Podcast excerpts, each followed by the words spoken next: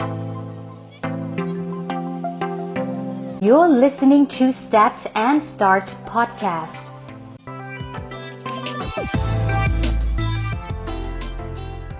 สวัสดีครับ Stat and Start EP ที่ 11 แล้วนะครับ ก็ผ่านกันมาหลายเทปละ ก็มีสถิติมากมายที่ทุกคนอาจจะสนใจแล้วก็ได้ฟังนะครับ มีเรื่องราวตลอดเวลา แล้วก็มีตัวเลขที่น่าสนใจเสมอนะครับ วันนี้ก็มีอีกมุมมองหนึ่งแล้วก็เชื่อว่า เอาว่าในยุคสมัยเนี้ยธุรกิจธุรกิจเนี่ยเป็นธุรกิจที่ทุกคนคุ้นเคยมาก และเชื่อว่ามันเป็นธุรกิจในใจหลาย ๆ คนมาโดยตลอด วันนี้เวลาคุยกับเด็กจะจบใหม่ทุกคนเนี่ยมันเป็นหนึ่งในคำตอบหนึ่งในห้าคำตอบเลยแหละ ที่จะออกมาจากปากเด็กมหาลัยที่เราคุยว่าเฮ้ยอยากทำอะไร จบไปอยากทำอยากเปิดอะไร เพราะฉะนั้นวันนี้เราจะคุยกันเรื่องของธุรกิจร้านกาแฟนะครับวันนี้ร้านกาแฟทุกคนไม่แปลกใจละไม่ผมเชื่อว่าในตารางเมตร ไม่เกิน 1กิโลอะคุณจะต้องเจอร้านกาแฟอยู่ร้านหนึ่ง เปิดสู้กับร้านชานมที่ก็เยอะพอๆกันนะครับ วันนี้เดี๋ยวมีแขกรับเชิญพิเศษด้วยนะครับ เดี๋ยววันนี้ขอพูดสถิติที่น่าสนใจก่อนนิดนึงนะครับ Smart SME นะครับบอกว่าปัจจุบันเนี่ยการดื่มกาแฟของคนไทยเนี่ยมีอัตราเฉลี่ยอยู่ที่ 300 แก้วต่อคนต่อปี คิดว่าเยอะไหมครับ ถ้าเราเอา 365 วัน ลบด้วย 300 แก้ว จริง ๆ เฉลี่ยวันหนึ่งแก้วหนึ่งอะ จะมีแค่ประมาณ 60 วัน ซึ่งผมเดาว่าน่าจะเป็นวันอาทิตย์ที่ไม่ค่อยทำงานเนี่ยก็จะไม่ค่อยดื่ม แต่จริงแสดงว่าค่าเฉลี่ยเนี้ยระบุว่าในแต่ละวันเนี่ยคนไทยแทบจะดื่มกาแฟวันละแก้วเลย ซึ่งมันก็เป็นไปได้ถูกไหมครับ สมัยนี้เราเห็นทุกเช้าเนี่ยเวลาใครจะไปทำงานตามออฟฟิศต่างๆเนี่ยก็จะแวะซื้อกาแฟแก้วกันนะครับซึ่งสถิติปี 61 เนี่ยชี้ให้เห็นว่ามูลค่ารวมของธุรกิจร้านกาแฟในประเทศไทยเนี่ยสูงมากกว่า 1.7 หมื่นล้านบาท เติบโตขึ้นกว่า 15-20%โตมากนะครับ จากปีก่อนเลย แล้วก็หากมองอัตราการดื่มกาแฟของคนไทยเนี่ยที่เมื่อกี้ผมพูดไปว่า 300 แก้วต่อปีเนี่ยก็ยังถือว่ายังมีโอกาสอีกมากเลย เพราะว่าจริงๆ ในประเทศที่เขาคอนซูม หรือว่าดื่มกาแฟเยอะๆเนี่ยอย่างพวกอิตาลีหรือในประเทศยุโรปอเมริกา หรือพวกฟินแลนด์เนี่ยเฉลี่ยการดื่มกาแฟของเขาเนี่ยประมาณ 1,000 แก้วต่อคนต่อปี ของเราเนี่ยอยู่ที่ 300 เพราะเข้าใจว่าเขาเจอเราอาจจะแบบเพิ่งมาฮิตดื่มกาแฟกันได้ไม่นาน แสดงว่าแกลบอีก 700 แก้วเนี่ยที่เรามีโอกาสจะไปถึงถ้าเราเป็นสังคมแบบร้านกาแฟแบบร้อยเปอร์เซ็นต์สังคมคนดื่มกาแฟแบบแน่นอนเนี่ยยังมีแกลบตรงนี้อีกเยอะมากนะครับที่จะทำให้ตลาดเนี้ยเติบโต อีกอีกมุมหนึงนะครับเราไปดูข้อมูลจาก Market t i e r เปิดเผยว่าปัจจุบันตลาดกาแฟเนี่ยทานในบ้านเนี่ยมูลค่าคงที่มานานแล้วอยู่ที่ประมาณ 38,000 ล้าน แต่กาแฟที่โตจริงๆเนี่ยไปโตอยู่บนกาแฟนอกบ้าน พวกร้านกาแฟหรือกาแฟชงสด ปัจจุบันเนี่ยมูลค่าของตลาดกาแฟนอกบ้านเนี่ยอยู่ที่ประมาณ 26,000 ล้านบาท เติบโตเยอะมากในช่วงปีหลาย ๆ ปีที่ผ่านมา เราจะสังเกตเห็นพฤติกรรมอย่างหนึ่งว่า ปัจจุบันเนี่ย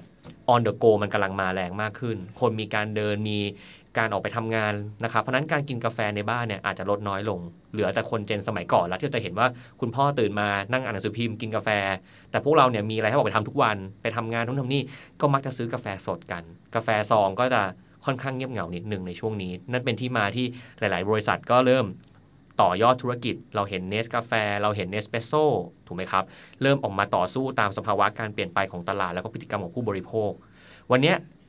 พอเราฟังแล้ว ทุกคนเนี่ยเริ่มสนใจแล้ว เฮ้ย ตลาดกาแฟมันดูมี opportunity ว่ะ ดูมีโอกาส แต่วันนี้ถ้าเกิดผมไม่ได้พาคนที่มีประสบการณ์จริง ๆ มาคุยเนี่ย ก็คงจะตอบไม่ได้ร้อยเปอร์เซนต์ว่า เฮ้ย แล้วตลาดกาแฟมันมีอะไรน่ากังวลไหมวะ มันมีความยากมันมีความง่ายยังไง และถ้าเกิดคนที่เขาสนใจจะเปิดตลาดกาแฟ หรือมองหาธุรกิจด้านเนี้ยมันมีโอกาสอะไรบ้างในมุมมองของคนที่มีประสบการณ์จริงๆนะครับ วันนี้ผมมีเพื่อนสนิทผมคนหนึ่งนะครับ ให้เกียรติมาออกรายการเลยนะครับ คุณปอนนะครับ อังกูลชัยปีชาวินครับ คุณปอนสวัสดีครับ สวัสดีครับ คุณปอนเนี่ยเล่าก่อนคือสนิทมากเป็นเพื่อนมาตั้งแต่สมัยประถมเลย อยู่กับผมมานานมากเลย แล้วก็เขาก็ทำงานเกี่ยวกับร้านอาหารเกี่ยวกับอะไรเงี้ยมาเยอะมาก แล้วเขาเป็นคนที่ อยู่ในวงการของธุรกิจ SME เนี่ยนานผ่านอะไรมาเยอะประสบการณ์เยอะมาก แล้วก็ตอนเนี้ยเขามีร้านกาแฟที่น่าสนใจเลยเดี๋ยวผมให้คุณปอนแนะนำตัวก่อนครับคุณปอนก็สวัสดีครับ ผมปอนอังกูลชัยปรีชาวิทย์นะครับ ก็อย่างที่เมื่อกี้แท็บได้เล่ามาครับ ก็จริง ๆ ผมก็ทำธุรกิจมาค่อนข้างเยอะ ส่วนใหญ่ก็จะเป็นร้านอาหารซะส่วนใหญ่นี่แหละครับ ก็ดีบ้างเจ๊งบ้างนะครับ เจ๊งมาก็เยอะเหมือนกัน แต่ตอนนี้ก็มีร้านกาแฟอยู่ 2 ร้านครับ2แบรนด์ก็ แบรนด์แรกเนี่ยเป็น Speed Bar ครับ ชื่อ Coffee Nerd อยู่ที่ตลาดอะไรซับตรงแถวๆพระรามเก้านะครับผม ร้านนี้ก็จะเน้นขายพนักงานออฟฟิศเลย ก็เป็น speed bar ครับ วันหนึ่ง3 4 0 0 แก้ว ชงไปชงไปเลยครับ ไม่มีที่นั่งนะครับ ขายพนักงานออฟฟิศตอนเที่ยง ส่วนอีกร้านหนึ่งเนี่ยก็ฉีกเป็นอีกแบบหนึ่งเลยเป็น specialty coffee ครับ ชื่อ The Living Cafe ครับ อยู่ที่แถวแถวเสาชิงช้าครับผม อยู่ใต้โรงแรม Once Again Hostel นะครับร้านนี้ก็จะเป็น specialty เลยมีกาแฟ slow bar มี drip มีอ่า AeroPress มีหลาย ๆ อย่างมีกาแฟแฟนซีด้วยนะครับแล้วก็เพราะนั้นผมก็จะมองเห็นภาพว่าทางกาแฟแบบ speed bar ที่เอาความเร็วกับแบบ slow life เนี่ยมันมีความน่าสนใจและความแตกต่างกันยังไง คือจริง ๆ แล้วปอนเป็นคนที่เวลาทำอะไรทำสุดอยู่แล้วแหละ เราอยู่กับเขามานานแล้วก็เห็นว่าเขาอะลงลึกกับเรื่องกาแฟเยอะมาก ไปทำลาเต้อาร์ต มีไปทำแบบ โคอะไรนะโคเขาเรียกว่าอะไร Cold brew โคบรูเออมีทำอะไรหลาย ๆ อย่างมากเลย ตรงเนี้ยก็เลยเฮ้ยชวนมาคุยดีกว่า น่าจะได้มุมมองดี ๆ ที่ที่น่าสนใจด้วยนะครับ ก็เดี๋ยวเบื้องต้นเนี่ยอยากรู้อย่างหนึ่งเลย ผมก็มีคำถามเหมือนกัน สมมุติวันนี้ผมเป็นเขาเรียกว่าอะไรอะคนที่สนใจอยากทำร้านกาแฟ มันจะชอบมองว่าไม่น่ายากมั้ง เพราะอะไรป่ะมันเห็นบ่อยอ่าเดินไปไหนก็ร้านกาแฟ ร้านชาเย็น กาแฟใช่ใช่สดกาแฟคั่วอะไรเงี้ย ไม่น่าจะยากมั้งหรืออะไรเงี้ยเอาเอาคำถามแรกก่อนนะ คิดว่าตอนนี้ ธุรกิจกาแฟง่ายหรือยากในมุมคุณมอนทุกคนมันมีหลายคนที่เดินมาอืมถามผมคำถามนี้มากนะว่าเอ้ยอืมเปิดร้านกาแฟเออทั้งสองแบรนด์เนี่ยอะไรอย่างเงี้ยทำไงอยากเปิดบ้านอะไรเงี้ยคำตอบสามอันที่ผมจะตอบทุกคนเลยนะคืออหนีไปอย่าอย่ามาเปิด คือใช่เหมือนที่แท็บบอกเลยคือ มันง่ายคือมุมมองข้างนอกอะมันง่าย คือ คืออยู่ดีวันนี้คุณมีเงินสักประมาณ ผมว่า ไม่ถึงแสนอะคุณเปิดร้านกาแฟได้อะร้านหนึ่งแล้วก็ขายได้เลยถ้าคุณมีที่นะอืมแต่แต่อันนี้พูดถึงแบบการเปิดเฉยๆนะ ไม่ได้หมายความว่ามันจะยั่งยืนจะสักเซสหรือเปล่านะครับ แต่ว่าการเปิดมันง่ายมาก แล้วมันก็ตายง่ายมากๆด้วยอืมเพราะว่าทุกคนอะ barrier of entry มันต่ำมากจริงๆแล้ว ทุกคนแบบทุกคนเดี๋ยวนี้ก็ใครใครก็มีเงินแสนเนาะแล้วก็สามารถเปิดร้านกาแฟแบบมีที่เปิดหน้าบ้านตัวเองซื้อเครื่องชงกาแฟมาก็เปิดได้ละแต่ว่าจริง ๆ แล้วสำหรับผมผมมองว่าดีเทลกาแฟจริงๆอะมันลึกมากเลยนะอืม คือสมมุติว่าถ้าเราอยากจะทำออกมาให้มันแบบมันดีจริง ๆอะอืมมันมันไม่ธรรมดา คือผมมันต้องสารภาพอย่างนี้ว่า แวบแรกผมอะก็เจ๊งธุรกิจอาหารอื่นๆมาเหมือนกัน แล้วก็แบบ เอาวะกาแฟเนี่ย มันน่าจะแบบง่ายละอืผมก็เลยกระโดดเข้ามาธุรกิจกาแฟ ซึ่งโอ้โหเอาจริงๆ พอได้มาทำจริงๆอะครับ มันไม่ง่ายเลยอะอืมเราต้องเข้าใจก่อนว่าเออกากาแฟแต่ละชนิดเป็นยังไงเอ่อการคั่วแต่ละแบบเบลนด์แต่ละชนิดที่ปลูก พื้นเพโอ้โหทุกอย่างคือมันมันส่งผลต่อกาแฟหมดเลยอะครับอืมคือไม่ใช่ว่าแบบสมมติวันเนี้ยผมให้แท็บอืมทุกอย่างเหมือนกันหมดเลยนะแบบกาแฟที่เดียวกันทุกอย่างเหมือนกันออกจากถุงเดียวกัน ผมให้แท็บไปกดกับผมกดอะรสชาติไม่เหมือนกันอืมทั้งๆที่ของเหมือนกันเครื่องมือเดียวกันเป๊ะแก้วแบบเดียวกันเป๊ะ หรืออีเวนว่าอืมวันเนี้ยผมเองด้วยนะอืมร้านผมตอนเช้า ผมกดเลยนะอืมทุกอย่างเหมือนกันหมดเลยนะ กับตอนเที่ยงอะก็ไม่เหมือนกันในในเชิงของรสชาติ ในเชิงของรสชาติอืมก็ไม่เหมือนกัน เพราะฉะนั้นเนี่ยผมเลยบอกว่า ถ้าถ้าแบบถ้าบอกว่าจะบอกว่าง่ายอะมันเปิดง่ายมาก เพราะว่าเรา มันลงทุนง่ายทุกอย่างตอนนี้พร้อมมากซื้ออะไรก็ได้อืมแต่ถ้าจะเปิดแบบเข้าใจมันจริง ๆ หรือว่าแบบเอาให้มันแบบดีจริง ๆอะผมว่ามันยากมาก ตอนตอนนี้ผมยังพูดได้ไม่เต็มปากแล้วผมทำได้ดีนะ เพราะว่าอืมผมก็กำลังศึกษามันอยู่ว่าแบบเออไอไอความละเอียดอ่อนของมันอะมันมันมันดีเทลมากจริงอืมจริง ๆ เราไม่เราคงไม่ได้มองว่าปอนแบบว่า เรียกว่าเป็นเอ็กซ์เพรสอะอาจจะไม่ได้ร้อยเปอร์เซ็นแต่ถ้าพูดถึงประสบการณ์อะเราเชื่อว่าปอนเนี่ยร้อยเปอร์เซ็นเพราะทำมาทั้งสองแบบ และเรียกว่าอยู่กับมันคลุกคลี มีทั้งกราฟขึ้นกราฟลงเนี่ย ตรงเนี้ยน่าจะเป็นประโยชน์กับผู้ฟังได้ไม่น้อยเลย ตรงเนี้ยเราอยากจะรู้ว่าเมื่อกี้ปอนพูดถึงคำว่าต้นทุนอืมปอนบอกว่าต้นทุนแสนหนึ่งก็เปิดได้ละ อืมอันเนี้ยมันเป็นต้นทุนทางเขาเรียกว่า physical ใช่ต้นทุนพวกทางเครื่องชงอะไรอย่างเงี้ยเรียกแต่มันจะต้องมีต้นทุนทางความคิดอ่าต้นทุนใช่ทางองค์ความรู้อะใช่สมมติใช่วันเนี้ยผู้ฟังที่ผมฟังอยู่เขาบอกว่าเฮ้ยฟังเทรนด์สถิติแท็บมาแล้วรู้สึกว่า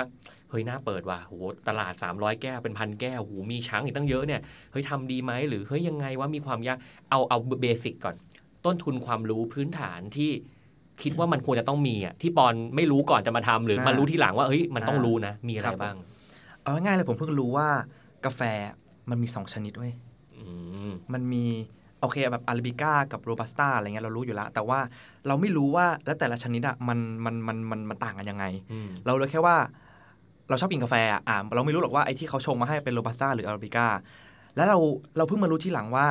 ไอ้กาแฟที่เรากินแบบแก้วละ 30 40 บาท แบบราคาไม่แพงมากที่มันแบบเข้มเข้ม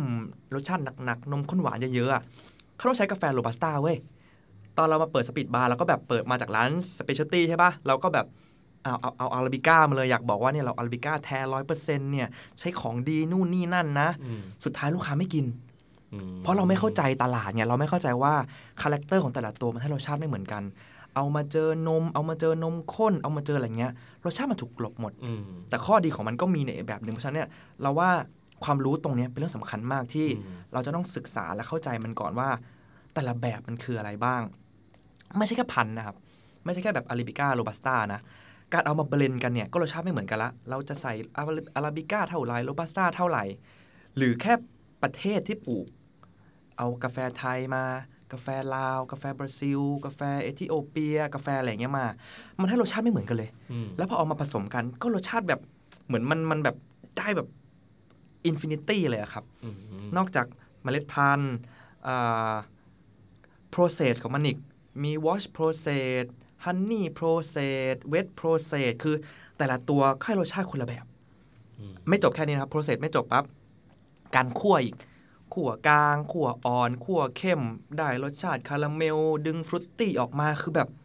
โอ้โห detail มันเยอะมาก แต่แต่ความสนุกของมันคือ พอมัน infinity อะครับ มันทำให้เรามีอิสระในการที่เราจะจินตนาการได้มากว่า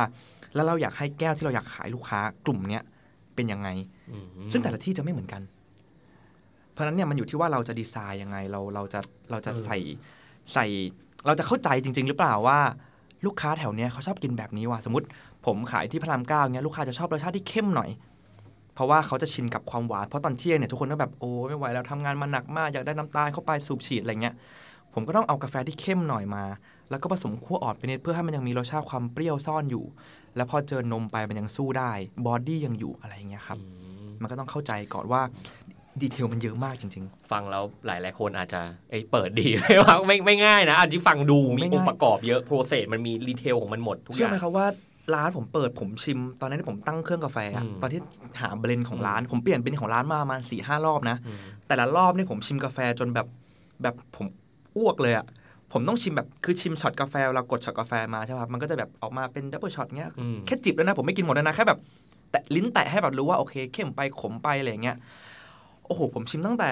บ่ายสองจนถึงสองทุ่มอะคือชิมไปเรื่อยๆอะชิมไปแบบช็อตเรื่อยๆเพราะว่ามันแบบกดมาเดี๋ยว คุณเชื่อป่าว่าแทบเชื่อป่าว่าไอburr บดอะไอไอเฟืองบดของกาแฟอะอืมหมุนไปแค่มิลเดียวอะมิลมิลลิเมตรเดียวเลยนะรสชาติไม่งเหมือนแบบคนละเรื่องเลยอะไอมินที่เอาไว้บดเออผงมันออกมานะใช่ไอ burr บดไอเครื่องเครื่องเครื่องบดกาแฟอะเออคือปรับไปมิลเดียวคือคนละเรื่องเลยอะแบบกาแฟ กดมาเพิ่มมาอีก 0.2 วิแม่งรสชาติคนละเรื่องเลยอะอืมเออมัน detail อย่างนี้แหเฮ้ละยอันเนี้ยอยากรู้พอขออนุญาตแทรกนิดนึงคือ พอเราฟังแบบเนี้ยมันเลยมีคำถามในใจผมขึ้นมาเลยแวบหนึ่งผมมีคำถามเสมอเลย อย่างอย่างตัวตัวผมเองเนี่ยผมเป็นคนทานกาแฟไม่เก่งอ่าเรียกว่าไม่ทานไม่ถือว่าทานน้อย เป็นคนที่ไม่ค่อยดื่มกาแฟ แต่หลังๆ พอเริ่มทำงานเริ่มแก่ขึ้นอะมันจะเริ่มนี้กาแฟโดยปริยายเว้ยตอนหนุ่มๆไม่เป็นครับพอตอนนี้เริ่มอายุเหมือนกันเหมือนกันอายุเยอะขึ้นเชียเริ่มง่วงเริ่มง่วงไม่ไหวแล้วไม่ไหวเฮ้ยต้องเริ่มเริ่มหัดกินกาแฟกินกับเริ่มกินกาแฟดำเริ่มกินลาเต้อ่าแต่ผมมีคำถามอย่างหนึ่งที่เมื่อกี้ปอนพูดทั้งหมดอะมันจะกลับมาที่รสชาติอ่าในบรรดาในในความเป็นจริงของลูกค้าของร้านปอนเนี่ยเขาแยกรสชาติออกจริงป่ะออกแน่ๆว่าวันพุธไม่เหมือนวันอังคาร คือหมายถึงว่าสั่งเหมือนกันอะอ่าได้รสชาติออกมาหรือ ในร้อยคนที่มาร้านปอนเนี่ยเขาแคร์รสชาติจริง ๆ แบบแยกได้จริง ๆอะเยอะไหมยเอางี้อืมผมตอบงี้ว่าเขาผมผมเชื่อว่าคงไม่สามารถแยกได้แบบ โอ้วันนี้เข้มกว่าเมื่อวานอืมวันนี้อืมเปรี้ยวจังเลยวันนี้อะไรอย่างเงี้ย แต่ผมเชื่อว่าเขาแยกออกเพราะว่าช็อตที่ผมเปลี่ยนเป็นรอบที่สามอะลูกค้าหายไปเกินครึ่งเลยออกพอเราเปลี่ยนสูตร ใช่ อ๋อ คือเขาไม่รู้หรอกว่ามัน เป็นยังไงแต่ว่าสุดท้ายผมเชื่อว่าสิ่งที่เขาจะรู้แน่ๆคือเขาไม่ชอบอืมันจะมีแค่ชอบกับไม่ชอบอืมอืมคือเพราะการเปลี่ยนเป็นของเราคือแบบเรารู้สึกว่ากาแฟมันอ่อนไปแล้วมันแบบมันไม่หนักพอมันสู้นมไม่ได้พอเราเปลี่ยนเป็นปั๊บแล้วทำให้พอลูกค้าที่กินอเมริกาโน่เย็นที่ไม่มีนมอย่างเงี้ย พอเจอเบลนด์ใหม่เข้าไปแล้วแบบเฮ้ยเข้มว่ะเข้มไปอะอันนี้เป็นแบบไม่ใช่ที่อยากได้ละก็ไม่มาอืมเพราะฉะนั้นตอบคำถามแท็บก็คือ ถ้าถ้าถึงขั้นแบบ ดีกว่าเมื่อวานไหมผมว่าไม่ใช่อืมแต่แค่เขาสัมผัสได้แน่ ๆ ว่า อร่อยไม่อร่อยอืมถ้าสมมติ2วันสามวันหนึ่งสองวันแบบอ่าวันนี้น้องอาจจะกดไม่ดีไอ้นี่คนทำไม่ถูกใจอ่าไม่ถูกใจอืมแต่สักสามสี่วันปั๊บแม่งรสชาติแบบนี้ตลอดเลยว่ะอะไม่ใช่ร้านเราละแล้วเพราะตลาดตลาดออฟฟิศอะครับ ต้องพูดอย่างหนึ่งคือร้อยละแปดสิบคือลูกค้าประจำอืมลูกค้าประจำถึงขั้นแบบเดินมาคือน้องผมไม่ต้องไม่ต้องสั่งอะไม่ต้องบอกด้วยเหมือนเดิมคือ โอเคพี่อเมริกาโน่เย็นน้ำผึ้งสองอย่างนี้เลยนะอืมเพราะว่าเขามาซื้อทุกวันพูดคุยจะเป็นเพื่อนกันอะไรเงี้ยเราเราเราจะรู้จักลูกค้าดีมากแล้ว ลูกค้าจะ feedback ด้วยซ้ำว่าเออวันเนี้ยมันแปลกนะ มันไม่เหมือนเดิมอะไรอย่างเงี้ยครับ แสดงว่าถ้าโดยพื้นฐานเอาแบบคนที่ไม่ได้เป็น extremeอ่ากาแฟ จะแยกได้ประมาณว่าอะชอบไม่ชอบใช่ใช่เปลี่ยนใช่รสชาติแปลกๆ ไม่เหมือนเดิมอะไรอย่างนี้ประมาณนั้นแต่มันจะมีอีกคนพวกเลเวลที่โอ้มากไปกว่านั้นไหมพวกนั้นนี่คืออย่างเทพร้านเลยที่มันเป็นแบบ special เออ specialty อย่างเงี้ยอย่างนั้นอย่างนั้นมีความยากไงรสโอ้รอัสนนั้นชาติอันนั้นเทพมาก อันนั้นคืออืมพวกนั้นคือผมยังต้องไปขอความรู้จากพวกเขาเลยนะเอาจริงๆอันนี้เมื่อกี้เราคุยกันร้าน Coffee Nerd ก่อนเนาะอืมเพราะว่าจะเป็น speed bar ทีเนี้ยอืมเรามาคุยกันร้าน Living Cafe บ้างอืมอันเนี้ยจะเป็น Specialty Coffee ครับก็ เราจะมีหลาย blend ในร้าน เพราะว่าตัวที่จะทำเอสเปรสโซ่เนี่ยมันก็ใช้ blend หนึ่งที่อาจจะต้องมี body หน่อยเพื่อให้สู้รสชาตินมได้ แต่ว่าจะเข้มมากไม่ได้ เราจะไม่เข้มไม่ไหมเพื่อให้มันมีความคาราเมลมีความ nutty อืมอยู่อะไรเงี้ยครับผมอืมแต่ว่าตัวกาแฟโดยเฉพาะกาแฟ drip AeroPress พวกเนี้ยพวกนี้นี่คือ โอ้โหรสชาติมันจะมันจะซับซ้อนมากเลยครับอืมมันจะอยู่ที่ว่าเราเอากาแฟที่ไหนมา แล้ว roaster อะผู้คั่วเขา ต้องการให้โปรไฟล์กาแฟตัวเนี้ยออกมาเป็นยังไง มันจะมีเขียนอยู่ข้างซองแหละปกติแล้วนะอืมว่าแบบ taste note ตัวนี้เป็นแอปเปิลเป็นขนุนเป็นมะขาม floral fruity โอ้เป็นอย่างนั้นเลยเหรอ ใช่เลยโอ้มีแบบจำแนกเป็นรสชาติอย่างนั้นเลยเหรอ ใช่คือผมอะผมเพิ่งได้ขึ้นไปที่ไร่กาแฟมากับอืม Q grade Q grader คือ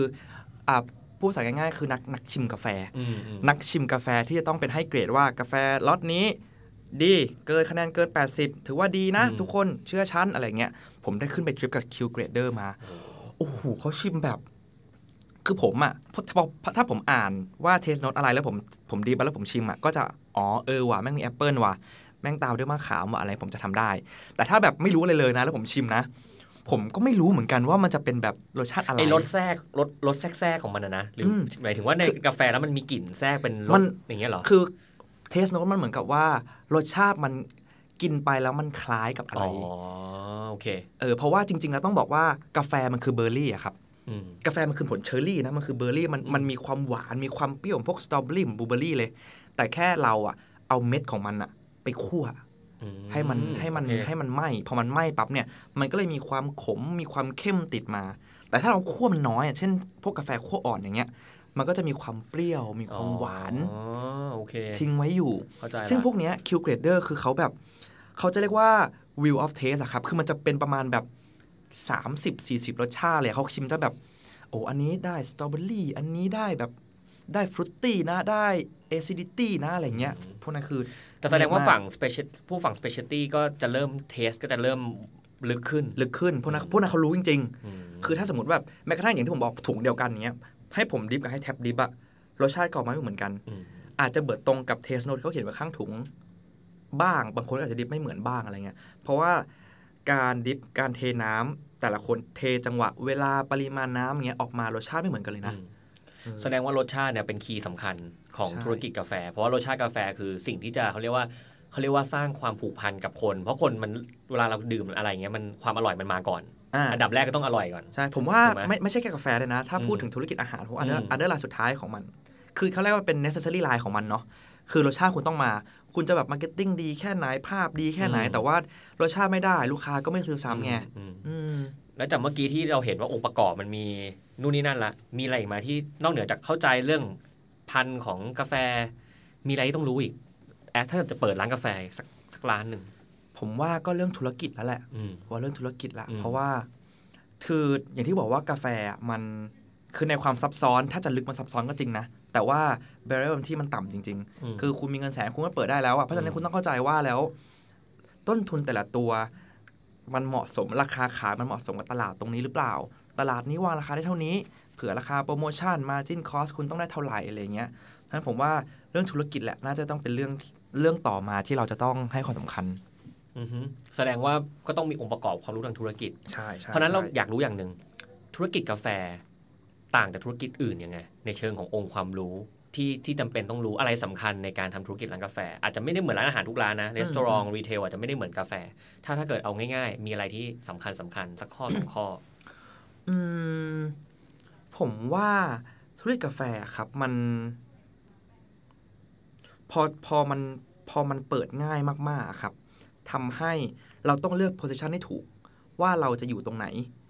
อย่าง Coffee Nerd ของผมอย่างเงี้ยโอเค มันเป็นร้านกาแฟแบบ speed bar เนาะตลาดรอบข้างขายแก้วละ 30 35 แบบราคาถูกแบบ speed bar ซื้อไปเลยอะไรเงี้ยเราก็เลยเลือกที่เราจะขายแพงกว่าชาวบ้านนิดนึง แต่เราพยายามทำให้เขาเข้าใจว่ากาแฟเราดีกว่าจริง ๆ นะ ให้คนกินรู้ว่าเฮ้ยเราใช้ของดีกว่าจริงๆรสชาติอาจจะแตกต่าง จนเขาสัมผัสได้อะไรอย่างเงี้ยอืมผมเลยว่า position ที่เราจะวางสำคัญ เพราะว่ากาแฟมันมีได้หลาย position มากอืมคุณจะไป specialty แบบขายแก้วละสองสามร้อยสี่ร้อยก็ได้ คุณจะขายแบบไปสู้กับ chain อ่าร้านพวก Starbucks แก้วละร้อยกว่าบาทร้อยกว่าบาทก็ได้ คุณจะมาสู้กับ Amazon แก้วละหกสิบเจ็ดสิบก็ได้อืมคุณจะมาสู้กับกาแฟตลาด30-40ก็ได้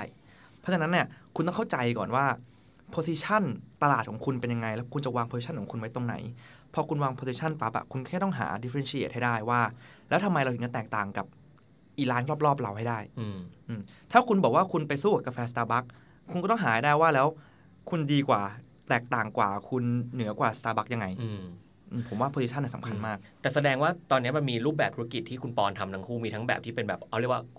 quick quick อะ buy อะ speed คือซื้อแล้ว buy เซอร์อ่า speed กับแบบ specialty อ่ารูปแบบมันต่างกันมากไหมต่างมากเหมือนเหมือนคนละธุรกิจเลยเออะอเนี่ยเราลองแชร์องค์ประกอบของมันหน่อยมันมีอะไรน่าสนใจระหว่างสองแบบเนี่ยอันไหนหน้าอันไหนยากกว่า อันไหนง่ายกว่าอันไหนทำมี challenge ต่างกันไงผมว่ามันคือ expectation ของลูกค้าเนาะอืมเพราะว่าพอเป็น speed bar ใช่ไหมครับ ลูกค้าจะแบบเขาความต้องการเขาชัดมากเลยว่า เขาต้องการเหมือนแบบ energize ตัวเองอะพักเที่ยงตอนบ่ายเรามาเหนื่อยๆอยากกินกาแฟให้แบบสดชื่น มันต้องหวานนะมันต้องมีน้ำตาลมันอาจจะเข้มได้มันเราจะมาละเลียดแบบดริปกาแฟโอ้ย fruity อย่างเงี้ยเขาเขาเขาคงเขาคงรับไม่ได้ตอนนั้นอะไรเงี้ยแต่ว่าแต่ถ้าเป็นแบบ specialty อย่างเงี้ยเราจะมาทำแบบเร็วๆ เข้มๆไม่ได้เพราะเขาจะละเมียดเขาจะค่อยๆนั่ง อ่านหนังสือไปมานั่งคุยกับเรา จะดริปยังไงทำไมพี่ถึงทำให้เป็นโปรไฟล์แบบนี้นู่นนี่นั่นอะไรเงี้ยอืมคือพอฐานลูกค้ามันต่างกันครับ expectation มันต่างกันแล้วพอวิธีการดำเนินธุรกิจมันเลยต่างกันเลยอืมหรือแม้กระทั่งตัวเมนูที่ออกมาอืมก็จะไม่เหมือนกัน เราจะมาแบบเวอร์วังกับเมนูแบบ speed bar มากก็ไม่ได้ เพราะหนึ่งคือเราจะมี margin gap เท่านี้เนาะอืมคือสมมุติอย่าง specialty เราก็จะขายได้ร้อยสามสิบร้อยสี่สิบเราก็จะสรรหา นู่นนี่นั่นมาใส่เพื่อให้มันแบบ เป็นแบบนั้นได้ง่าย ๆ แต่อย่างของแบบกาแฟสมมติผมขายแก้วละสี่สิบสี่สิบห้าเงี้ยผมจะไปสรรหาของที่มาใส่มันก็ทำให้ cost margin มันไม่ได้ใช่เออ cost ก็ไม่ได้อีก เพราะฉะนั้นเนี่ยมันเลยเป็นเรื่องของ balance ระหว่าง expectation ของลูกค้า cost ที่เรารับได้ แล้วก็การบริหารจัดการภายในร้านเพื่อให้มันอืม deliver product ที่เราอยากทำให้ลูกค้าเอาไปให้ได้ครับ แล้วความยากของอะถ้าถ้าเป็นแบบ speed แบบแบบที่อืมขายพนักงานอะความยากคืออะไร ความยากคือเราต้องต่อสู้กับ ร้านที่ราคาถูก มันเหมือน price war นิดนิด price war อ่าฮะผมว่ามันมันเป็นผมว่า key มันคือ 2 เรื่องนะอืมผมว่าสำหรับ speed bar รสชาติอะจะจะไม่ใช่ priority หลักของการแข่งขัน key ของมันจริงๆคือ price กับ service service ไม่ใช่การบริการนะนะ แต่มันเป็นความแบบสนิทชิดเชื้อแบบการแบบคุยนู่นนี่นั่นพี่ครับ จดจำชื่อได้อืมจำเมนูเขาได้อะไรเงี้ยคือให้เขาชินกับเราอะเออพูดคือง่าย ผมผมง่ายๆคืออย่างแท็บอย่างเงี้ยผมแท็บทำงานแท็บสมมติแท็บซื้อกาแฟอะทุกเที่ยงๆอืมแท็บก็ต้องซื้อร้านเดิมอืมเพราะว่าเราชินกับร้านนี้ไปแล้ว เราอืมเราเราเก่งเราเรารู้สึกปลอดภัยว่าร้านเนี้ยไม่ทำเราผิดหวังแน่ๆเพราะฉะนั้นเนี่ยเขาจะเปิดใจกับร้านใหม่ยากมาก เพราะฉะนั้นตลาดตรงเนี้ยเราทำไงก็ได้ที่เราจะทำให้ customer relationship มันดีมากๆ ไม่ว่าจะเป็นบัตรสะสมแต้ม ยิง LINE Ads พูดคุยกับเขาจำชื่อให้ได้ อะไรอย่างเงี้ยผมว่าเรื่องพวกเนี้ยมันสำคัญ แสดงว่ารสชาติอะเอาให้มันได้ standard เอาแบบรสชาติได้ไม่รสชาติแย่อะใช่แต่ไปเสริมในความอื่น ๆ ที่เขาใช่ต้องการมากไป price เนี่ยสู้เขาได้ คุ้มค่ากับราคานี้ แล้วก็ต้องเกี่ยวเขาให้ติดอืมแล้วก็รักษาเขาไว้ให้ได้ เพราะว่าถ้าเขาหลุดไปทีนึงอะผมบอกเลยนะ เพราะว่าตอนผมเปิดร้านเนี้ยผมเคยทำโปรโมชั่นแบบลด 50%ทั้งร้าน โอ้โห ลูกค้ามาแบบกดไม่ทันอะแบบวันหนึ่งสามสี่ร้อยแก้วอะกดแบบ น้องไปคือหน้ามืดเลยอะเออสาวแต่ที่ผมเขาอะทำเยอะนะแต่แต่ผมรักษาลูกค้าไว้ไม่ได้เลยเชื่อป่ะมเพราะตอนนั้นนะตอนผมเปิดผมก็ยังไม่เก่งไงและผมก็ยังไม่เข้าใจตลาดนั้นว่าเขาต้องการกาแฟแบบไหน ผมก็ทำเบลนด์ที่เขาไม่ได้ชอบไป พอเขามาลองปั๊บแล้วเขาไม่ชอบปั๊บอะผมเปลี่ยนเบนใหม่ก็แล้ว ผมทักไปหาเขาผมยิงไลน์แอดทุกอย่างพยายามพูดคุยกับเขาก็แล้วอะ เขาไม่กลับมา คือโอกาสที่เขามัน entry มาแล้วแหละ แต่ใช่โอกาสที่มันจะมีการ repurchase ถ้าใช่ชอบไม่ชอบเนี่ยยากเนาะยากเออเรามากก็เป็นเหมือนกินกินร้านชานมคล้ายๆธุรกิจพวกน้ำดื่มอะใช่ คือพอกินแล้วรู้สึกว่าแม่งปั่นไม่อร่อยว่ะ เออ โอกาสกลับไปน้อยเลยน้อยมากเน่าผมกลัวผมแก้ไงรู้ป่ะอืมผมแก้แบบผมทาสีร้านใหม่เลย ผมทำเหมือนแบบเป็นร้านใหม่เลยอืมถึงขั้นผมเปิดมาหกเดือนอะแล้วก็มีคนเดินมาแล้วแบบว่า เฮ้ยแกร้านใหม่มาเปิดอะถึงแบบ ดีแต่แต่จริงๆคือร้านเดิมแต่จริงคือร้านเดิมเออผมทาสีร้านใหม่ Refresh แบบมันใหม่ refresh แบรนด์เพื่อให้เออเขารู้ว่าแบบเฮ้ยร้านใหม่มาเปิดอีกแล้ว แล้วก็แบบจะได้มาลองใหม่อืมแล้วผมก็เปลี่ยนเป็นใหม่ตอนนั้น ซึ่งตอนเนี้ยมันเลยทำให้ทุกอย่างมันดีขึ้นดีขึ้นมาก ๆเลยอะไรเงี้ยครับอะตอนเมื่อกี้เราได้ความยากแบบอีกแบบนึงละอะคราวนี้ถ้าเป็นแบบ speed bar ไปแล้ว specialty แบบยากไงเออแบบ special ตรงเนี้ยมัน ผมใช้คำว่ามันมีความต้องการของลูกค้าเขาจะคาดหวังเยอะกว่า เพราะเขาจ่ายเยอะ เขาจ่ายแพงพอเขาจ่ายแพงปั๊บอะเขาก็อยากที่จะได้แบบของมันต้องมีคุณภาพเนาะ value มันต้องถึงอ่า ambience ต้องได้ service ต้องดี เพราะฉะนั้นดีเทลมันจะไปอยู่ที่รสชาติละอืมกับการสร้าง experience ให้ลูกค้าอืม experience ที่เนี้ยผมมองถึงภาพรวมเลยนะ ทั้งบรรยากาศร้าน ทั้งอ่าภาพรสชาติภาพของภาพถ่ายที่เขาจะได้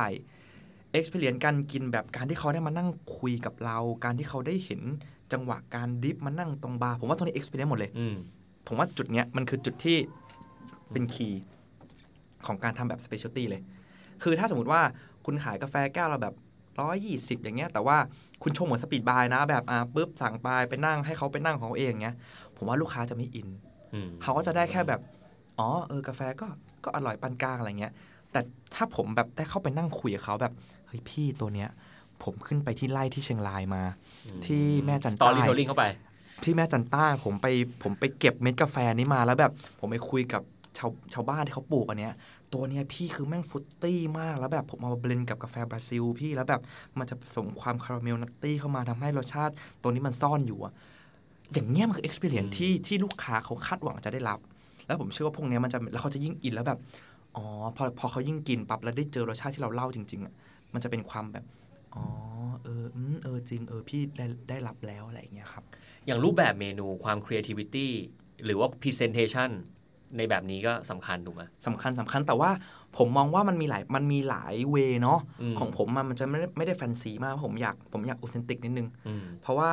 อยู่ที่ positioning อะส่วนหนึ่งใช่ใช่ไหม positioning ด้วย เพราะว่าจริงๆ core value ของ living cafe อะครับ เราอยากเป็น connector คือเราอะอยากเป็นตัวกลางในการเชื่อมระหว่างผู้กินลูกค้านี่แหละ กับผู้ผลิต คือผมมาเป็นคนหนึ่งที่ก่อนที่จะเข้ามาในวงการอะผมไม่เคยรู้ผมไม่รู้ด้วยซ้ำว่ากาแฟมันคือเบอร์รี่อะผมนึกว่ากาแฟมันคืออะไรเม็ดดำๆที่แบบก็คือก็คือกาแฟมันก็มาเป็นเม็ดดำๆอย่างนี้เลยอะ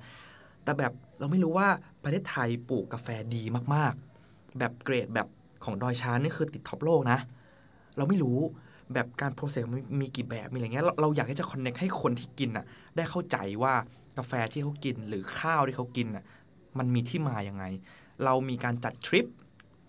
ให้คนขึ้นไปพาเราพาขึ้นไปที่ไร่เลย ไปดูว่าแบบเนี่ยพี่กาแฟแม่งทำอย่างนี้อย่างนี้อย่างนี้นะ process แม่งอย่างนี้อย่างนี้นะไปเก็บกาแฟ เรามีพามีเชิญมาทำเวิร์กช็อปที่ร้านมา cupping กาแฟมา test รสชาติว่ากาแฟแบบนี้ ชิมแล้วอารมาเป็นแบบนี้ fragrance เป็นแบบนี้ taste note เป็นแบบนี้อะไรเงี้ยเราก็แบบเราพยายามที่จะสื่อสารเรื่องนี้เพราะฉะนั้นเนี่ย นี่คือ core value ที่เราพยายามสื่อสารออกไปอืมเอออย่างนี้ผมก็คืออย่างที่ปอนพูดอะถูกเลย เพราะว่าทางกลุ่มที่เป็น specialty เนี่ยเขาตั้งใจจะมาอืมจริง ๆ พวก cafe hopping หรืออะไรแบบเนี้ย ต้นทุนเขาไม่ใช่แค่ราคาของแก้วนั้นนะแต่มันคือราคาเวลาและราคาใช่ค่าเดินทางที่ใช่กว่ามันจะมาถึงมันมันมันมากมันมากกว่าร้อยบาทอะผมใช้ผมใช้เออคำว่าราคาความคาดหวังดีกว่าเออเพราะว่าตอนเขาไปเขาต้องเห็นมาอยู่แล้วว่าแบบเฮ้ยร้านเนี้ยมันมีอันนี้ดี แล้วสมมติเขาเขาอ่านในเน็ตมาเขาไปเดินเขาไปดูบล็อกเกอร์รีวิวมาแล้วแบบโหฉันอยากมากินยูสุอเมริกาโน่ร้านนี้มากเลยแบบอืมแม่งใส่ส้มแบบนู่นนี่นั่นอะไรเงี้ยชมไว้ดีมากนะ นั่นแหะคือต้นทุนความความคาดหวังเขาเลยว่าเขามาเขาต้องได้ experience ที่เขาตั้งใจไว้ ถ้ามาถึงแล้วไม่ได้อะอันเนี้ยเจ็บมากอืมเราจะเสียลูกค้าไป ผมว่าไม่ใช่คนเดียวเพราะเขาจะไปบอกต่อว่าแบบอู้จะไปเลยร้านเนี้ยแม่งดีแต่รูปเนี่ยอืมรีวิวมาไม่จริงเลยอะไรเงี้ยอืมผมว่านั่นคือนั่นคือต้นทุนอืมอืม แล้วมุมมองการบริหารบ้างอะสักหน่อยหนึ่งอืมในการบริหารร้านกาแฟครับและการบริหารร้านอาหารแบบอื่นอ่ามันต้องมีความต่างอืมอืมอืมความเป็นยูนิคของร้านกาแฟในการบริหารมีอะไรที่น่ากังวลไหมมีอะไรที่ยากมีอะไรที่ง่าย มีอะไรที่เป็นเกร็ดความรู้ไหมกาแฟมันยากตรงไหนรู้ป่ะครับอืมมันยากตรงที่เราคุมต้นทุนยากมากอืมเพราะว่าโอเค ไอการกดมาหนึ่งหนึ่งช็อตเนี่ย มันใช้กาแฟ 18 กรัมนะเรารู้ได้ละแต่ว่าตอนที่เรามา calibrate เครื่องอะ เราต้องกดกาแฟทิ้งไปกี่อันไม่รู้กดคือมันจะไม่เหมือนแบบสมมติผมขายเบอร์เกอร์อย่างเงี้ยผมนับขนมปังได้เลย สมมุติว่าน้องเอาขนมปังมาทำเบอร์เกอร์หนึ่งชิ้นขนมปังหายไปก้อนหนึ่งแต่กดกาแฟสมมติวันนี้ผมขายกาแฟไปสามร้อยแก้ว ผมไม่รู้นะว่ากาแฟใช้ไปสี่โลหรือห้าโลอะอืมคือมันนับแก้วได้ แต่ว่าเราไม่สามารถคุมอีตัววัตถุดิบอืมได้จริง ๆ แบบแบบเป๊ะๆอะไม่ได้ เราไม่สามารถบอกว่าอ้าว เนี่ยพี่คำนวณมาแล้วว่าสามร้อยแก้วต้องใช้กาแฟสี่โลดิทำไมแกะถุงที่ห้าโกงพี่เปล่าอย่างเงี้ย ไม่ได้ เพราะว่ามันมีเวสมันมีอะไรอย่างเงี้ยแบบอืมเออต้นทุนตรงนี้ยากมากจริงอืมแล้วในการบริหารสมมติมันมีเรื่องของคนที่ชงกาแฟอืมเรื่องนี้สำคัญไหมสำคัญปกติเราแบ่งปอนชงเองทุกวันไหม ไม่ไม่ทุกวันครับ คือคือเราอะจะเข้าไป train น้อง เพราะว่าเราเรามีหลายที่เนาะเราก็ต้องพยายามที่จะเหมือนกับ train ให้น้องสามารถอยู่ด้วยตัวเองได้เออแต่ว่าตอนที่สอนนะยากมาก ยากไหมยาก อะไรคือทริกเกอร์อะไรคือเคล็ดลับในการจะสอนหรือคุมเด็กที่จะมาชงแทนเราอะผมให้ว่าดีผมว่าต้องให้น้องเข้าใจเว้ยคือผมไม่รู้ว่าร้านอื่นทำไงเหมือนกันนะ แต่ว่าอืมเอ่อบางทีรับรับเวลารับเด็กที่เป็นบาริสต้าเข้ามาอย่างเงี้ยคือเขาอะรู้ว่าต้องแก้ยังไง เช่นสมมติบอกว่า กาแฟมันไหลเร็วไปอะต้องปรับเบอร์บดให้ละเอียดขึ้นนะอะไรเงี้ยเขารู้ แต่ว่าเขาไม่ได้เข้าใจว่าทำไมต้องทำอย่างนั้น ผมอะผมจะใช้วิธีการบอกเลยว่าอะเหตุผล 1 2 3 4 นะพอเขาเข้าใจปั๊บอะเขาจะไม่ได้แค่จำว่า ถ้ามีปัญหาอย่างนี้ต้องแก้อย่างนี้มีปัญหาอย่างนี้ต้องแก้อย่างนี้ แต่ว่าเขาจะสมมติถ้ามีปัญหาที่มันเกิดขึ้นอีก โดยที่เราไม่เคยเจอมาก่อน แต่ว่ามันมันใช้เขาอะไรมันใช้แบบชุดความรู้เดียวกันน่ะน้องเขาจะแก้เองได้อื แล้วพอแล้วพอเราพยายามเล่าให้เขาเข้าใจปั๊บอะเขาก็จะเขาจะอินอะเขาจะอินไปกับเราอะแบบเนี่ยพี่อยากทำกาแฟแบบนี้เพราะเรื่องนี้วะแวลูของเราคือตรงนี้วะแบบมันจะไม่ใช่มาแค่แบบชงกาคือแฟไม่ใช่ให้เช้าจบเย็นกลับวัอะๆใช่เออมันไม่ใช่อย่างนั้น แต่คือแบบเออเฮ้ยทุกแก้วที่คุณกดไปอะอืมคุณได้ทำให้ลูกค้าได้เข้าใจว่า ชาวบ้านที่เขาปลูกกาแฟบนยอดดอยเขาเขาทำอะไรกันอยู่อะอืมอืมมันคือคุณค่าตรงนั้นแล้ว ถ้าสมมติ น้องๆ ได้สัมผัสคุณค่าตรงนั้นอะเขาเขาจะอินกับมันครับ เออฟังวันนี้ก็น่าจะ get พื้นฐานอะง่ายๆแบบเร็วๆอะรีแคปก็เออพอจะรู้แล้วว่าเออมันมีเขาเรียกว่ามีเอลเมนต์องค์ประกอบของหลายๆสิ่งอยู่นะ มันไม่ใช่ว่าคิดจะทำพรุ่งนี้แล้วทำเลยได้เนาะอันนี้สุดท้ายละเราเหลือเวลาไม่เยอะมาก อยากรู้ว่าในฐานะที่ปอนทำธุรกิจมานานเกี่ยวกับกาแฟ ตลาดตอนนี้เป็นไงบ้าง ตลาดตอนนี้ผมบอกเลยว่าโตมาก คือเมื่อกี้เท่าที่เท่าที่สแตทที่แท็บบอกมาครับ ผมอะไม่ได้ศึกษา ผมอาจจะไม่ได้รู้หรอกว่าตลาดมัน 25,000 ล้านนู่นนี่นั่นอะไรอย่างเงี้ย แต่ว่าผมยังเชื่อว่า ผมยังเชื่อแบบที่แท็บบอกนะ ว่าว่ามันมีโอกาสอีกเยอะมาก เพราะว่าโดยเฉพาะยิ่ง specialty อย่างเงี้ย ผมว่าคนอะจะหันมาเริ่มกินกาแฟ specialty เยอะขึ้นอืมอาจจะด้วยแบบโซเชียลมันไปไวทำให้คนเข้าใจมากขึ้น เลิกกินกาแฟแบบ กาแฟผมใช้ว่ากาแฟนมข้นแล้วกันกาแฟแบบกาแฟสามสิบาทสี่สิบาทนมข้นอะไรเงี้ยเขาจะหันมามองกาแฟทางเลือกมากขึ้น กิน cold brew กินอเมอเมริกาโน่ที่แบบไม่ได้เข้มไหมจนเกินไปอะไรอย่างเงี้ย เพราะผมว่าตลาดอะมีโอกาสโตอีกเยอะอืมจุดเดียวเลยคือ เราอยู่ตรงไหน เราเป็นใครในตลาดที่กำลังโตตอนนี้ เราเป็นคนที่เข้ามาวิ่งตามเขาหรือเปล่าเราแบบ สมมติตลาดโตมากนะ แต่เราเข้ามาแล้วแบบเราไปทำตามร้านข้างๆอะไรทำเหมือนเขาทุกอย่างเลย คุณไม่มีทางตามเขาทันอยู่แล้ว เพราะว่าเขาไม่ฐานลูกค้าอยู่เท่าไหร่ แต่คุณอยู่ตรงไหนล่ะอืมคุณเข้ามาในจังหวะไหนของตลาดที่มันกำลังโตตรงนี้ ผมว่าถ้าเข้ามาถูกอะมันยังมีโอกาส แต่ถ้าเข้ามาไม่ถูก ซึ่งส่วนใหญ่จะเป็นอย่างนั้นอืมเราก็จะล้มหายตายจากกันไปเยอะ แสดงว่ามันโตไม่ตันแน่ๆ คือมันมันมีโตแต่ คนที่เข้ามามันเยอะมาก ใช่มันย่อมมีคนที่อยู่ได้และอยู่ไม่ได้ อยู่ไม่ได้เป็นเป็นของธรรมดาใช่ ถูกไหมผมว่าคีย์ของมันเลยนะสำหรับผมนะสำหรับผมเลยนะ ผมว่ามันคือความซื่อสัตย์ซื่อสัตย์กับจุดที่เราเข้ามา คือโอเค ถ้าเราเข้ามาเพราะเงิน เราก็ซื่อสัตย์กับมันว่าเราจะต้องทำกำไรให้ได้มากที่สุด เราก็จะไปอีกตลาดหนึ่งถ้าเราซื่อสัตย์กับ value เราซื่อสัตย์กับคุณค่าของ product ปั๊บอะเราจะไม่ได้ เราอาจจะไม่ได้ตื่นตระหนกกับกับ ความไม่เสถียรภาพของยอดขายมากนัก เพราะเรารู้ว่าเรากำลังทำอะไรอยู่ เรากำลังรู้ว่าสิ่งที่เราส่งมอบไปมันคืออะไร ถ้า Product มันดี Value มันดี อยู่ในตลาดที่มันชัดและถูกต้อง ผมว่า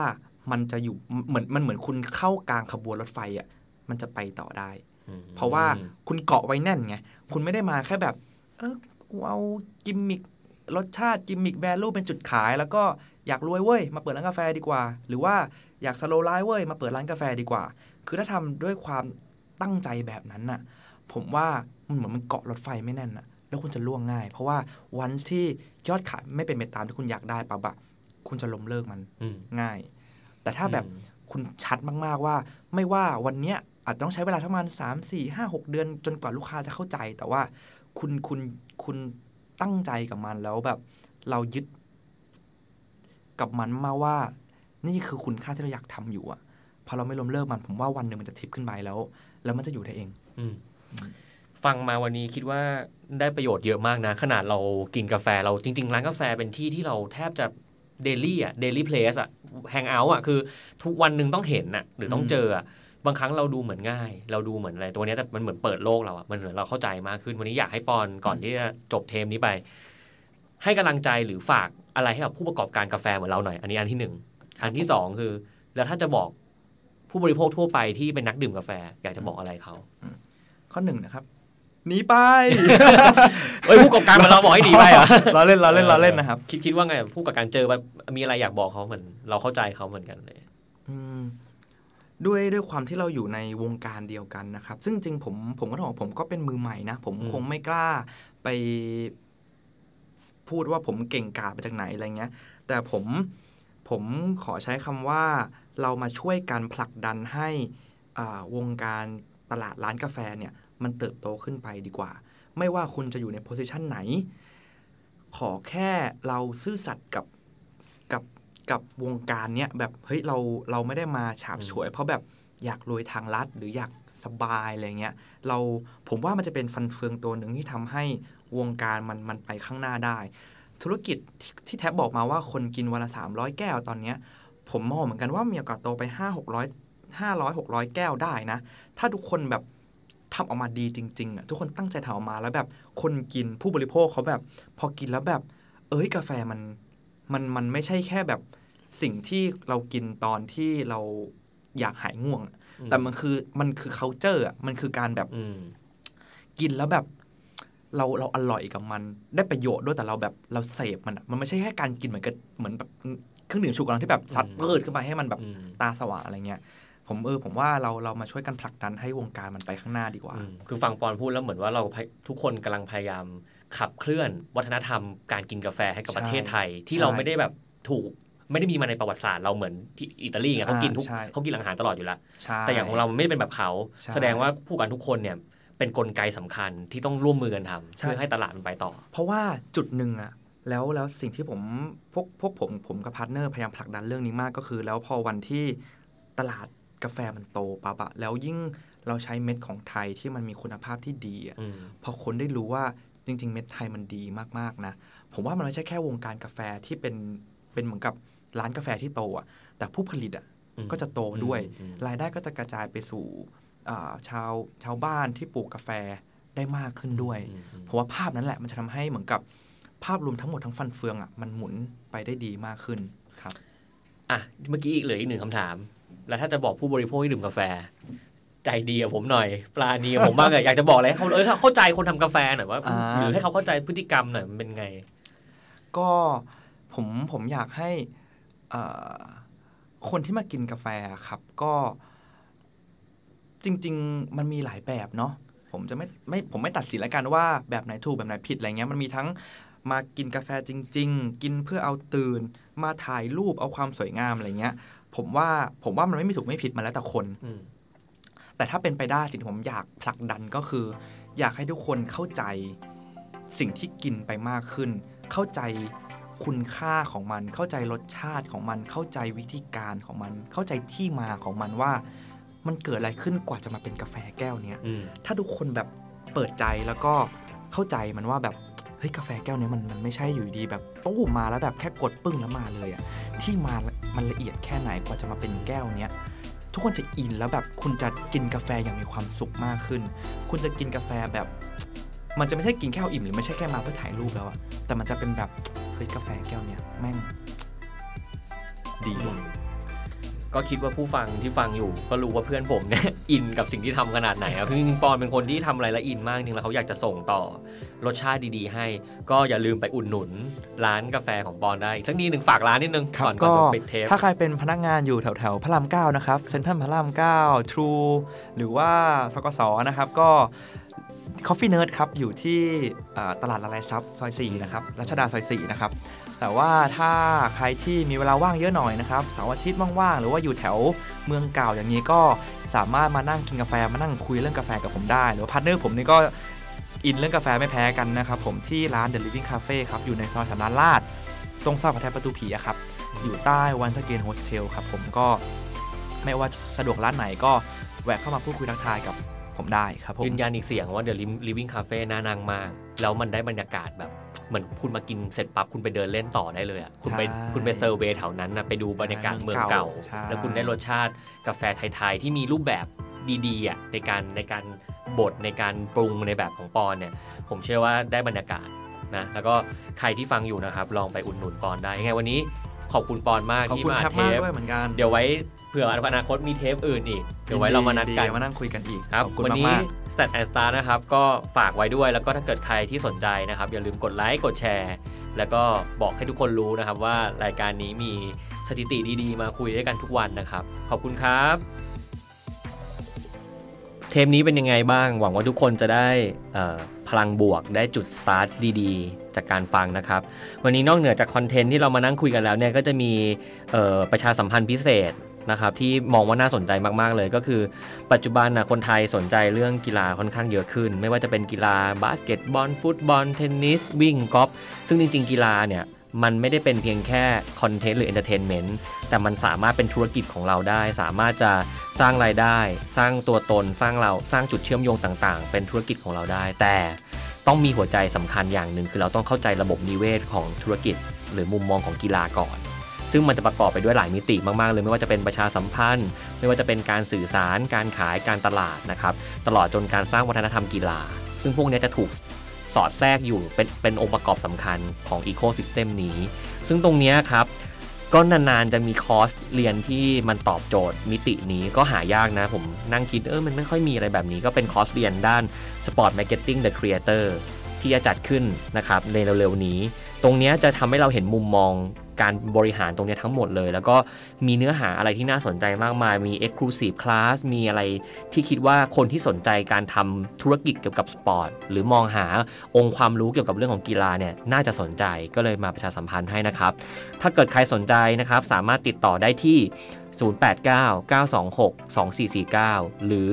084-077 7492 นะครับ ลองโทรเข้าไปดูแล้วก็ลองปรึกษาดู น่าจะมีมุมมองดีๆให้นะครับ ขอบคุณครับ